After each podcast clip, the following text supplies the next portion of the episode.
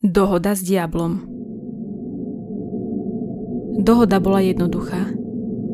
My sme mu mohli položiť pár otázok a aj on nám mohol položiť pár otázok. Podľa môjho názoru trochu čudné. Čo by sa samotný diabol mohol dozvedieť od nás? Nedávalo mi to zmysel. Existuje nebo? Opýtala som sa. Áno. Odpovedal hlasom, ktorý pripomínal vyhasínajúce uhlíky v krbe. A rovnako aj peklo. Kto sa dostane do neba? Koho tam chce mať Boh? Obávam sa, že táto odpoveď je pre nás dosť nejasná. Aké to je? Spýtal sa a jeho oči zrazu ožili. Nerozumiem. Aké to je mať strach? Bola som trochu zmetená, ale snažila som sa čo najlepšie opísať pocit strachu. Moje vysvetlenie bolo trochu nemotorné, ale zdalo sa, že bol s mojou odpovedou spokojný. Prečo to chceš vedieť? Pretože keď ma Boh stvoril, nedal mi schopnosť cítiť strach. Je veľa vecí, ktoré nedokážem cítiť. A čo dokážeš cítiť? Bolesť. Potrebovala som sa dostať späť k téme. Môžeš mi ešte ujasniť tvoju predchádzajúcu odpoveď? Tu o nebi.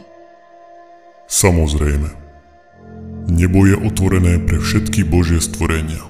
Nech robia čokoľvek. Vydýchla som si úľavou. Keď ma zavolali k celej tejto veci, nadriadení mi povedali, že môjim prvoradým cieľom bolo zistiť informácie o tom, ako sa my ľudia môžeme dostať do neba. Ak zistím niečo pomimo, je to len bonus. Takže ty tiež pôjdeš do neba, keďže si bol stvorený Bohom?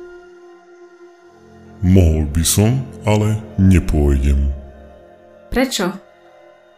Pretože som sa dopustil na väčšieho hriechu. Urobil som niečo, čo mohol robiť len Boh. Čo je to? Snažil som sa vytvoriť anielov, no nevyšlo to. Moji anieli boli stvorení na môj obraz. Je to moja vina. Jediné, čo robia, je deštrukcia a okolo seba spôsobujú len utrpenie. Takže Boh povedal, že musia ísť do pekla, kde budú trpeť na väčšné veky. Myslíš démonov? Áno. Myslím, že áno. Nemôžem ísť do neba, zatiaľ čo moje výtvory budú trpeť v pekle. Preto som sa rozhodol, že keď príde ten čas, pôjdem do pekla a budem trpeť s nimi. Prečo? Pretože ich milujem. Pozrela som sa na hodinky. Čas čo skoro vyprší. To áno. Musím sa vrátiť späť a odovzdať všetky informácie.